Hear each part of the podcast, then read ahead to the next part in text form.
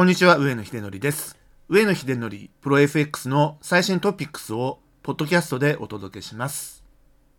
今回のテーマは FRB のデュアルマンデート二大責務と FOMC で決定される金融政策の関係の基礎編をお届けします。FRB のデュアルマンデート二大責務というのは何であるかということなんですけれども、これはですね、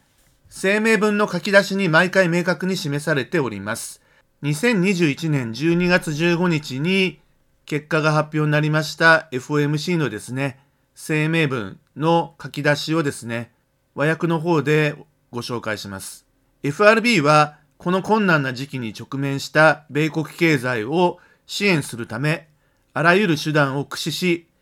雇用の最大化と物価の安定の目標を達成すべく推進していく責務を託されています。責務を託されているというのは、もちろんそれは政府から、そして国民から託されているということですね。FRB の責務は、雇用の最大化と物価の安定であり、これをデュアルマンデートと言います。FRB の特徴は雇用の最大化を掲げていることでありまして、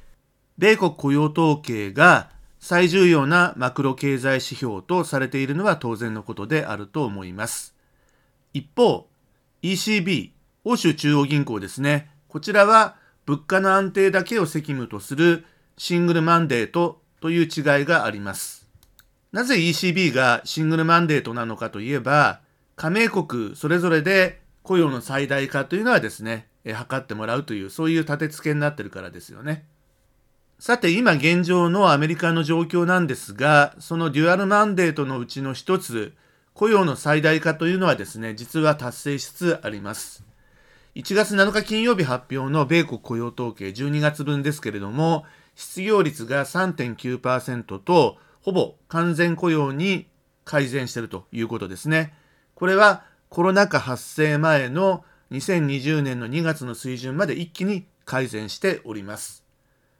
で、これによりまして、もう一つの責務である物価の安定ということに集中できる環境が今現状で整っているということになるわけですね。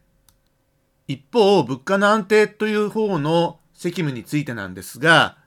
これに対しては1月12日水曜日発表の米国消費者物価指数12月分ですね。これが前年同月比でプラス7.0%という39年6ヶ月ぶりの歴史的な高水準になってしまったということです。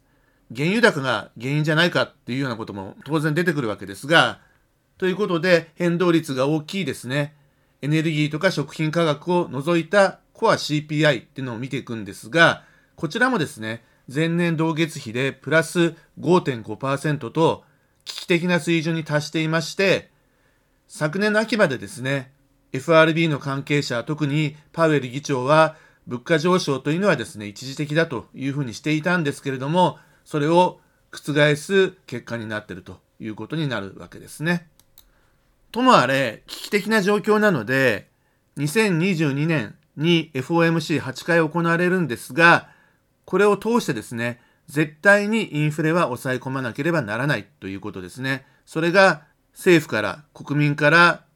委託されてる責務であるということなんですね。抑え込まなければいけない理由というのがありまして、まあ3つほどあるんですが、1番目ですね、消費者信頼感指数というですね、重要な指標があるんですが、これが急低下しておりまして、アメリカ国民のインフレに対する不満が非常に高まっていることが明らかであるわけですね。で、理由の2、このようにアメリカ国民の不満によるバイデン政権の支持率の低下っていうのがですね、最近著しくて、インフレ抑制にもし失敗したということになればですね、中間選挙がもう戦えない、民主党の惨敗が確実であるということで、もうこれ政治マターになっているということもあります。で、最後の理由3なんですけれども、今年の3月に任期を迎えるパウエル FRB 議長を再任したバイデン政権からインフレ改善圧力っていうのがかなり高まっているというふうに思われるということですね。政権内では何もすることができないから、とにかく FRB 頑張ってくれよってことで、まあ、その責務を押し付けられているような状況ではあるんですが、それに対してはですね、やはり再任された立場とすればですね、やはり今年1年間で結果を出さなきゃいけないというプレッシャーがあるということになります。さて今年の FOMC の開催スケジュールなんですが、詳しくはブログの方ですね、確認していただきたいんですけれども、計8回開催されまして、四半期ごとに経済見通しというリポートを発表しています。第1回目が今週の26日の水曜日、日本時間の28時に結果が発表になります。声明文に注目ということになります。30分後からパウエル議長の記者会見ということで、これで市場とのコミュニケーションを図っていって、次回第2回目、3月15日から16日の会合で、利上げが開始されることはまず間違いないという見通しなんですが、これに関する明確な指針を出さなければいけない。やるっていうことを言うんではなくて、そのヒントを出さなければいけないということになります。金融政策というのは実際に実行するときに発表するものでありまして、次回の3月では利上げを行うよというふうに明確に具体的にですね、述べるようなもんではないんですね。それを示唆するという形になるんでちょっとめんどくさいんですけれども、3月、6月、9月、12月というのは、声明文だけではなくて経済見通しが出るんですね。で、これが示されて、だから利上げをする必要があったんだというふうにですね、こうまとめていくのがやっぱりこう綺麗な形になるわけですね。ですから3月の利上げというのはまあ待ったなしなんですけれども、その後も経済見通しが発表される6月、9月、12月ということで、4回の利上げっていうのをですね、見込んでいるのが今現状の市場の受け止め方ということになってます。どれくらい利上げするのかは後で申し上げます。FOMC の補足説明なんですが、すべて火曜日から水曜日の間に開催されています。そして、開催の2週間前の土曜日から、FOMC 関係者が金融政策についてコメントをすることが禁止されているブラックアウト期間に入ってます。ということで今回もブラックアウト期間の中でですね、FOMC の思惑というのをですね、いろいろ推測しながら、すごく厳しくなるんじゃないかっていうような、高派になるんじゃないかっていうですね、恐怖と今、マーケットが戦ってるということになってるわけです。結果発表はですね、水曜日の日本時間の28時、サマータイムには27時に行われます。声明文は最低限出まして、それに経済見通しがついてくるのが四半期ごとということになります。でパウエル議長の会見は必ず毎回行われまして、日本時間の28時30分ですね、サマータイムは27時半ということになりますが、開始されて大体1時間ぐらいですね、質疑応答まで含めて市場との対話を図るということになってます。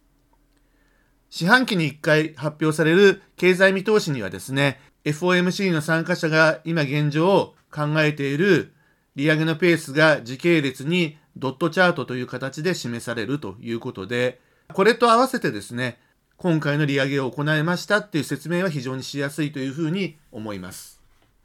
というわけで、経済見通しを発表する月に利上げを行いやすいということなんですね。で現状の市場関係者の織り込み度合いということなんですけれども、だんだん織り込みがですね、加速してきてまして、まあ1週間前の状況ではですね、3月、6月、9月、12月に0.25%ずつの利上げ、計4回1.00%の利上げを行うと。まあ、これが2022年の計画ということですね。これをですね、FOMC の声明文とかパウエル議長が明確にコミットメントするわけではないんですけれども、それは声明文とか会見の内容で市場側が感じ取っていく部分であるということなんですけれども、今現状はこれよりもですね、もう一段織り込みが進んでまして、今週あたりではですね、